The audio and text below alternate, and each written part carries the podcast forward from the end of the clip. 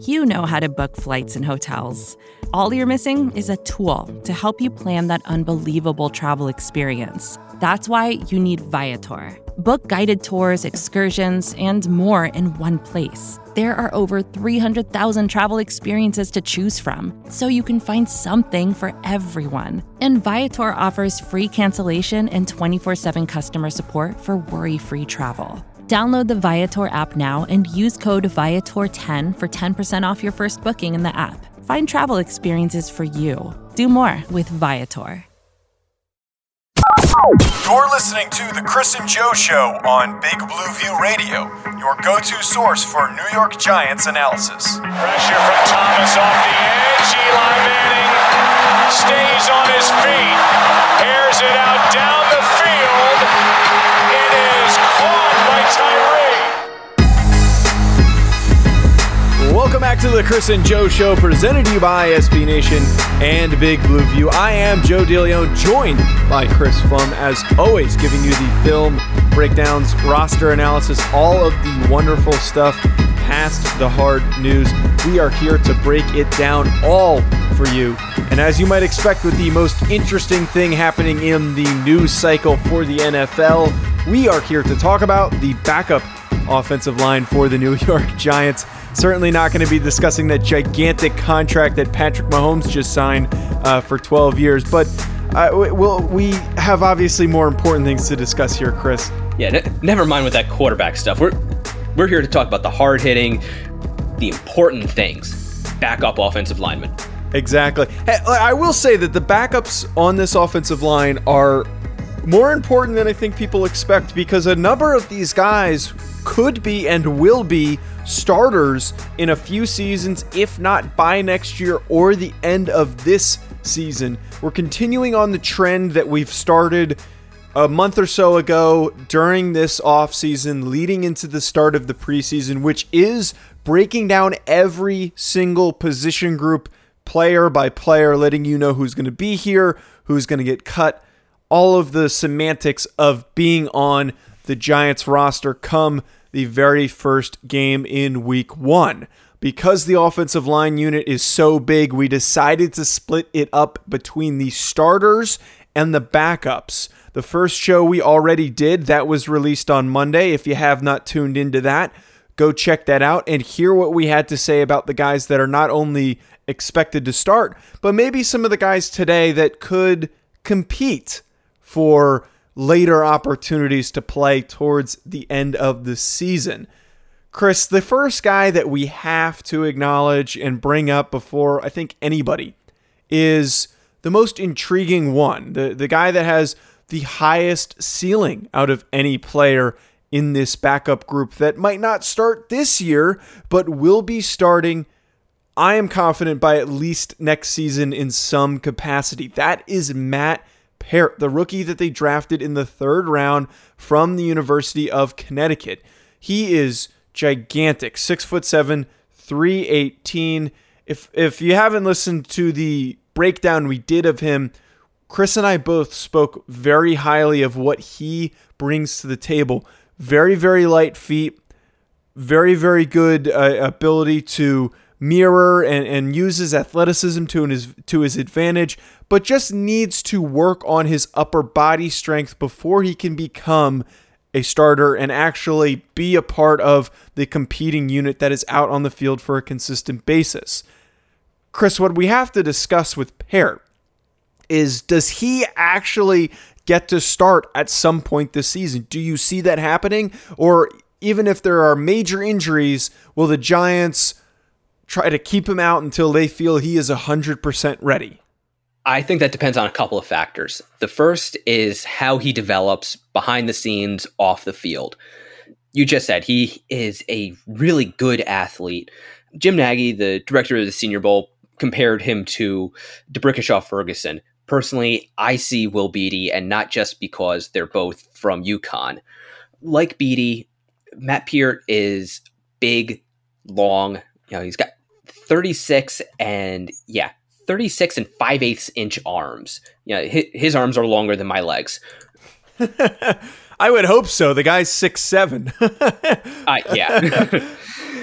you know, he's got athleticism, he's got length, you know, the things that you look for the most in a t- offensive tackle prospect, he's got those in spades.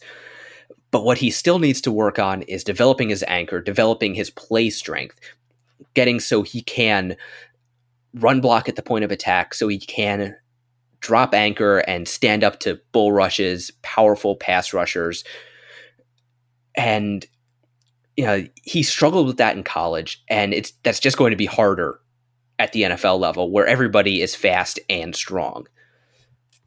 So I don't think he sees the field until at the very least the end of the season, unless he really does show the team that he has really built up that play strength where he isn't just able to get in position, he's able to do something when he gets there.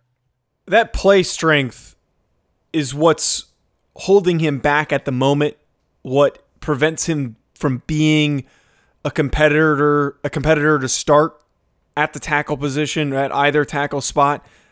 And that's not the end of the world. They drafted him in the third round. He is a developmental tackle. He is a guy with high upside that they need to spend some time working with before they can get him onto the field. I'm on the same boat as you, Chris. I think that we're going to need at least until the end of the season. Maybe if things aren't going very well and the direction of the team is not going to be making the playoffs, that they find a way to get Matt Peart in there, that they, they decide to say, Nate Solder, maybe you're banged up a little bit. We'll give you a break. We're going to put Matt out there to see what he can do. Maybe work him in late into some games. I think that there is going to be at least one way or another that they try to get him some form of reps because of the development that is going to be necessary to help Peart get to that that level where he can start. Unlike other positions, actually any position in the NFL, you need to get on the field at some point to develop. Understandably, what he needs to work on is stuff that's in the weight room and, and improve during practice. But at some point, you have to get him reps on the field for him to progress and improve. Considering who's in front of him right now, he's not going to get on the field right away because they're so heavily invested financially in Nate Solder. It's going to take him some time before they actually have the the good ideal circumstance to put him out there uh, at left or right tackle. Chris, another tackle already, and there's a lot of tackles on this this roster that aren't listed as starters for whatever reason. The Giants have a, a ton of them.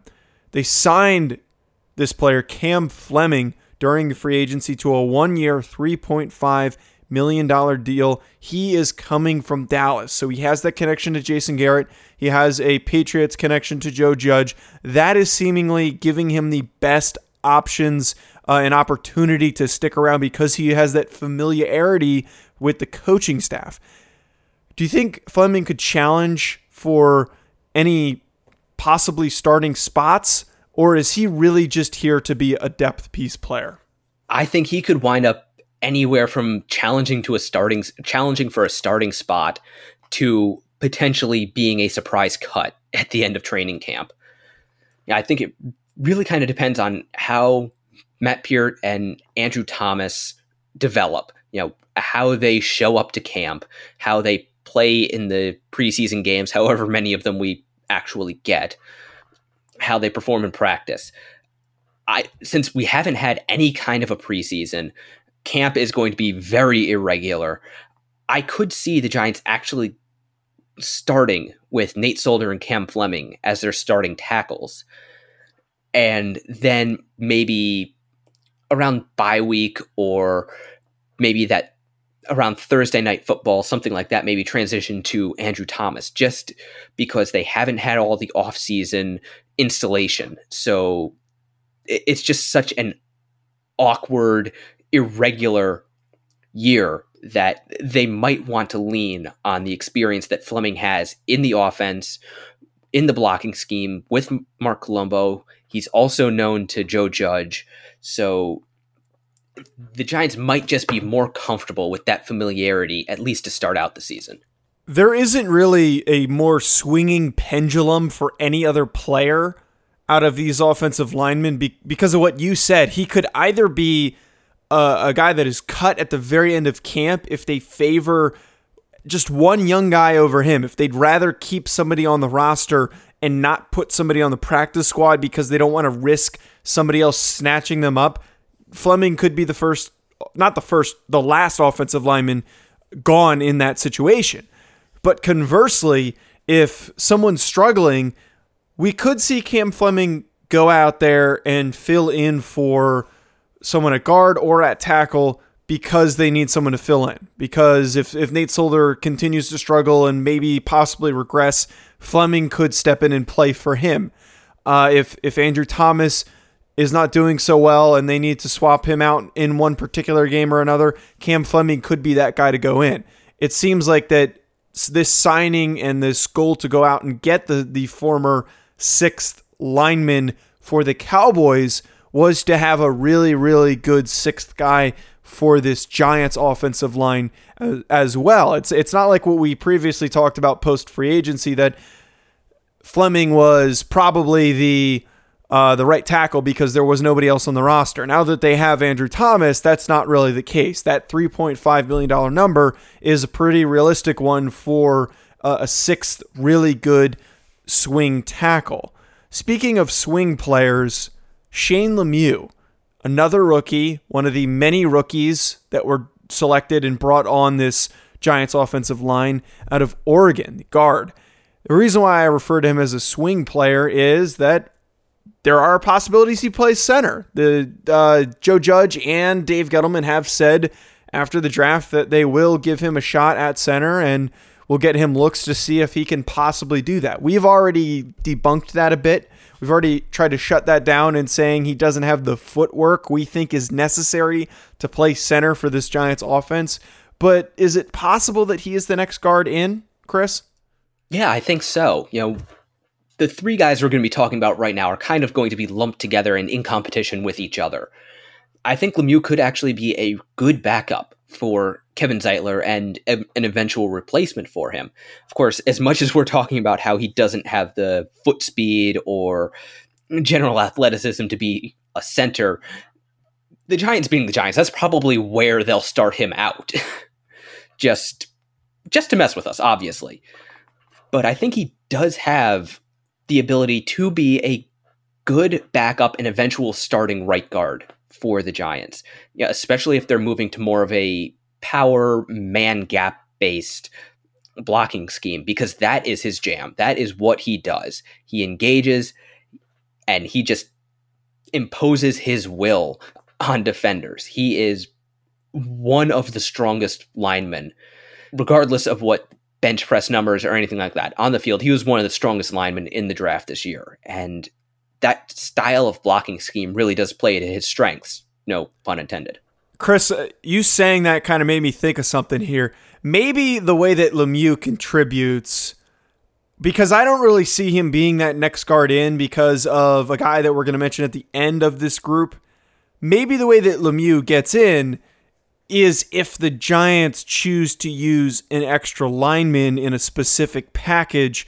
Uh, we see teams do it all the time where they'll put linemen lined up at, at fullback or tight end in uh, behind an offensive lineman or even on the line of scrimmage as an extra guard or tackle.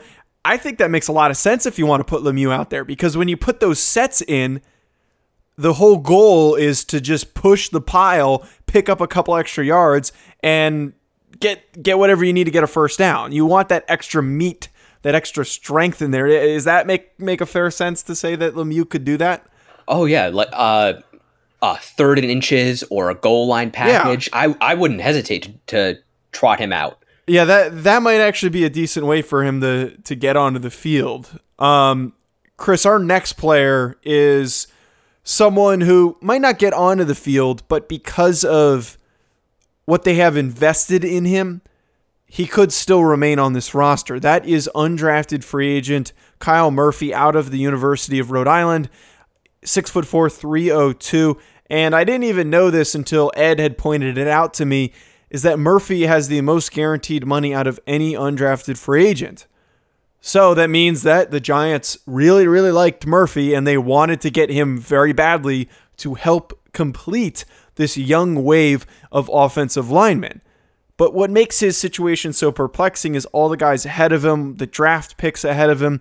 Does his positional versatility help him avoid being pushed to the practice squad? I think that might just have more to do with the general numbers game on the roster. You know, the fact that he can play so many positions. I I think you told me once he's played what four or five on the offensive line. Yeah, he played. He played in my time at URI. He played four different positions. He played center. He played uh, guard, and then he played both tackle spots. He's too short right now to play tackle in the NFL, but that ability to just step in and do things is not an easy task to do. It's very, very hard. As I, I, talked about a little bit on the starter show, how some linemen just can't do that. It's too awkward for them. Uh, Murph is not that type of a player where if you ask him to move over and, and swap with someone, you could do that in the middle of a game. And that certainly has value because, as Giants fans well know, things happen. Yeah, you know, everything from I keep going back to this a shoe coming untied to you know for some reason you know a guy has to go off for a series you know maybe uh, he gets cracked in the head by a defensive lineman has to go through the concussion protocol or you know the thing we'd never want to see is somebody actually get injured having an, a utility lineman like that even if he isn't a starter just a guy you can trust to go on the field and wherever you need the help he can go there and execute maybe not play at a starter's level, but just give you the confidence that, okay, we can get out of this series, we can get through this game. It, that is really valuable. I think Murphy's biggest issue, because obviously the Giants like him, because you generally don't throw money at undrafted free agents you don't like. I think his biggest issue is the fact that Nick Gates is also on the roster and he also fills a similar role that's what complicates everything because if Nick Gates was not here, I could pretty easily say that Murphy will be the last lineman on the roster because he brings to the table an ability to play either guard spots if someone goes down or come in and play center. He's capable of, of playing all three spots. Even if, if something crazy happened, you could put him at tackle for a player to it, because he's done it before. He's played at all of those different individual spots. But what adds to this competition is that Nick Gates can play all three. He has been snapping in the offseason. And on top of it, last year, when he was asked to step in, he did very, very well. He exceeded our expectations significantly for an undrafted free agent. And that, that begs the question is Nick Gates the best backup? Is he above Cam Fleming? Is he the clear cut sixth guy? Or even better, is he going to be the starting center? Uh, I think it's very possible he could be the new Kevin Boothe. At the absolute worst, or I should say, maybe even it's the best case scenario, he is not even your sixth lineman. He's more like your like five and a half. You know, he is the guy where if something happens, you can bring him on any of the five positions and he can give you starter quality reps. But you've got guys who are maybe just a little bit little bit better at every position. So you've got a solid starting five and then another guy who is almost a starter just waiting to come onto the field if you need him. I think his best path to the field is outplaying Spencer Pulley. And we don't want to talk down about Pulley too much, but he also I don't think he sets the bar all of that high as a starting center. So we haven't seen Gates at center, but if it's possible that he can do it, that he isn't you know, my worry is that he might be a little too tall. You don't you generally don't see six five, six six centers in the NFL. You you like to have guys who are a little bit shorter, have just better natural leverage for dealing with nose tackles, and who generally don't clog the passing lanes over the middle that much just because those can get so crowded anyway. Generally, guys who are like, you know, 6'2, 6'3, maybe 6'4, that's usually what you see in centers. Hopefully, Gates isn't too tall, and hopefully, he can beat out Spencer Pulley just so the Giants can get an upgrade at that position as well. That's the one thing that's holding me back, too, is the fact that Nick Gates is six foot five that is pretty tall for a center. There are not a lot of six foot five centers in the league for the specific reason of you typically don't put that tallest guy in the middle. You try to balance things out by putting the smaller guy in the middle just for uh, size and movement purposes. Gates does have shorter arms than the typical tackle or guard, making his position of center still make a little bit more sense, but that six five number is pretty tall for uh, for a center. I can say confidently, I, I can't confirm if he will be the starting center or not, but I can say pretty confidently that I believe he is the best backup. I, I think what we saw from him last year is a ton of positives in the right direction for what he is capable of. I think that he will continue to get better. Maybe not into an elite level starter, but I think into possibly eventually getting onto the field to contribute in one way or another. We'll just have to see if that ends up being the center spot. Chris, the last guy that I want to talk about before I, I just kind of hit home with the final three players is Chad Slade. He's been in the league since 2017. He was with the Giants last year, six foot five, 315. I have to think, besides the remaining three tackles, Slade might be in one of the worst positions out of any returning Giants player because he's got a huge uphill battle to climb. He's got multiple tackles drafted ahead of him. He's got multiple guys drafted at other positions ahead of him. There's not really much room or sense as to if Slade will make the roster. There's not much of a case to make if he will make the Giants roster. Yeah, if he makes the roster, he is going to have to fight for it. Know, he's going to have to beat out Cam Fleming. He's going to have to I don't I don't want to say beat out Matt Peart, but he is going to have to show that he is at the very least as good an option. And with Andrew Thomas being drafted as high as he was, the Giants double dipping at the tackle position for Peart, it's it really doesn't look good for Chad Slade. Yeah, and there, and there's not much of a case, like I said, to to to as why Slade would make the roster. There's just too many things ahead of him. There's too many young guys that were highly invested in with money and draft picks, or veterans like Cam Fleming, or specifically Cam Fleming, uh, who they, they signed in this offseason. The final three players who we're not even really going to talk about, we'll get to the reason why, are, are Nate Wozniak, Eric Smith, and Tyler Haycraft. All three of them are towards the bottom end of the depth chart. All three of them are listed as tackles. Um, not much going for them either. Slade has very little going for him, but these three guys have the toughest battle out of anybody to to make it on this Giants roster. Again, because of the amount of resources that have been invested in all of these players ahead of them. We're going to finish up today's show with who we think will go home. Before we get to that, we're going to take a really short commercial break. Vacations can be tricky. You already know how to book flights and hotels, but now the only thing you're missing is, you know, the actual travel experience. Because is it really a vacation if you're just sitting around like you would at home? You need a tool to get the most out of your time away. That's where Viator steps in. You can book guided tours, activities, excursions, and more in one place to make your trip truly unforgettable. Viator has over 300,000 travel experiences to choose from. Everything from simple tours to extreme adventures and all the niche, interesting stuff in between. So you can plan something that everyone you're traveling with will enjoy. Real traveler reviews give the inside scoop from people who already been on the experiences you're considering, so you can plan with confidence. Free cancellation helps you plan for the unexpected, and 24 7 customer support means you can travel worry free. Download the Viator app now and use code Viator10 for 10% off your first booking in the app. Find travel experiences for you. Do more with Viator.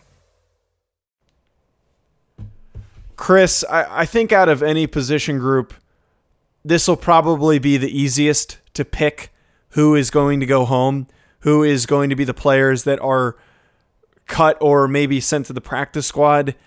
We already set the table for this. But the four guys that make the guaranteed lock to not make the roster are Wozniak, Smith, Haycraft, and Slade. There's just too much going for the guys ahead of them, and there's too many competitions being considered between other guys that aren't even in, among these four for them to to really make this roster. Yeah, I, I would agree with that. I, I think we can kind of move on to the practice squad question because I think that's a little bit more interesting. And the practice squad question is like we've done who makes the practice squad out of anybody on here if anyone is not going to make this roster and get put on the practice squad it would probably be Murphy if they think that there's too many linemen on the roster and they'd rather have another guy at a different position. Murphy seemingly makes the most sense because they want to keep him involved with the program. They want to keep him around. They, would still be paying him, and he would just end up being on the practice squad. They could promote him in a pinch if they needed to bring him up. I, believe uh, Rich uh, uh, uh Sobert, who Ed interviewed a couple weeks ago asking about Murphy because he trained him during his pro day prep and his combine prep. He had said that if Murphy makes the practice squad, that's his best case scenario. So I, I, think out of anybody, Murphy would probably be the best candidate to make the practice squad. And maybe then someone like Haycraft, who is going to be a rookie this year coming out of out of Louisville. Other than that, no one really qualifies everyone else was drafted or is a veteran or competing to start somewhere. I, th- those two guys have to be the, the most likely. Yeah, and I would say for Murphy, it's probably safer this year, even though the Giants obviously like him. It's probably safer to cut him and re-sign him to the practice squad, just because there there isn't there isn't going to be the same showcase for guys down the roster that there used to be. You know, without a fourth preseason game, which is really a showcase for the guys on the roster bubble. It, teams are going to have to really trust their draft evaluations on these guys and their scouting reports because if a team cuts them and you sign them, you know, pick them up off of waivers, they have to go to your main roster. So being on the practice squad, I think, is a little bit safer this year than it might have been in years past. So you talk about stashing guys on the practice squad. For Murphy and Haycraft, that could actually be a viable path for them. And then that would give them another backup tackle and a utility backup where if somebody goes down for the season, Nick Gates becomes a starter, well, then they could promote Murphy to basically have the same job they had for Gates. And I don't think Haycraft would be in the same situation, but the case for Murphy is you put him on the practice squad, and then next season, when there is a little bit more space, Cam Fleming probably won't be back because he's only on a one year deal. Murphy then will be in competition to make the roster, maybe compete for a, a, a starting role, depending on who is still sticking around. Haycraft, not so much. I think Haycraft would probably just be a, a depth piece to keep around on the practice squad, uh, you know, for varying circumstances. I could actually see a scenario in a year or two where at least two of the guys we are currently looking at as backups are starters, where the offensive line is almost completely transformed again, with Andrew Thomas as a starting left tackle, Matt Peart as a starting right tackle, Will Hernandez as the starting left guard, Shane Lemieux as the starting right guard. You know, we still don't know what the future could look like for the center position. Maybe that's Nick Gates. Maybe it could even be Murphy, even though you, you've told me center isn't his best position. But that would open up a spot high in the depth chart, you know, as that sixth lineman for Murphy. I honestly could see that too a complete flip of backups and developmental players leapfrogging a bunch of veterans, high contract guys. It is going to be a completely different offensive line in two years. We're not going to go too far into looking ahead because anything can happen. Um, we're not going to be too much foresight and prediction. But as far as what we think now this season, those are the guys that we think are going to be likely on the practice squad. That's going to be it for today's show. Thank you for tuning in. As always, be sure to rate and subscribe wherever you may be listening to us and follow us on social media. Uh, you can follow us at Big Blue View. You can follow me at Joe DeLeon, and you can follow Chris at Raptor MK Also, head to our website or bigblueview.com. We're going to continue this trend of hitting on every single position group before the start of the NFL season. Now that we're done with the offensive line, it is time to discuss the defensive line. We'll get to that next week.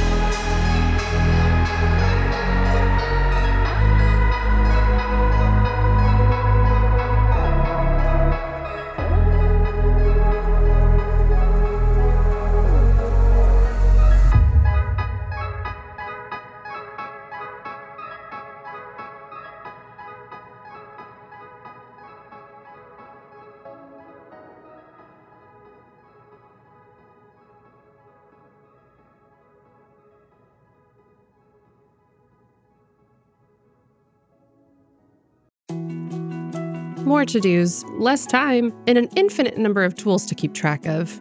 Sometimes doing business has never felt harder, but you don't need a miracle to hit your goals. You can just use HubSpot because their all in one customer platform can make growing your business infinitely easier. Imagine this high quality leads, fast closing deals, wildly happy customers, and more benchmark breaking quarters. It's not a miracle, it's HubSpot. Visit HubSpot.com to get started today.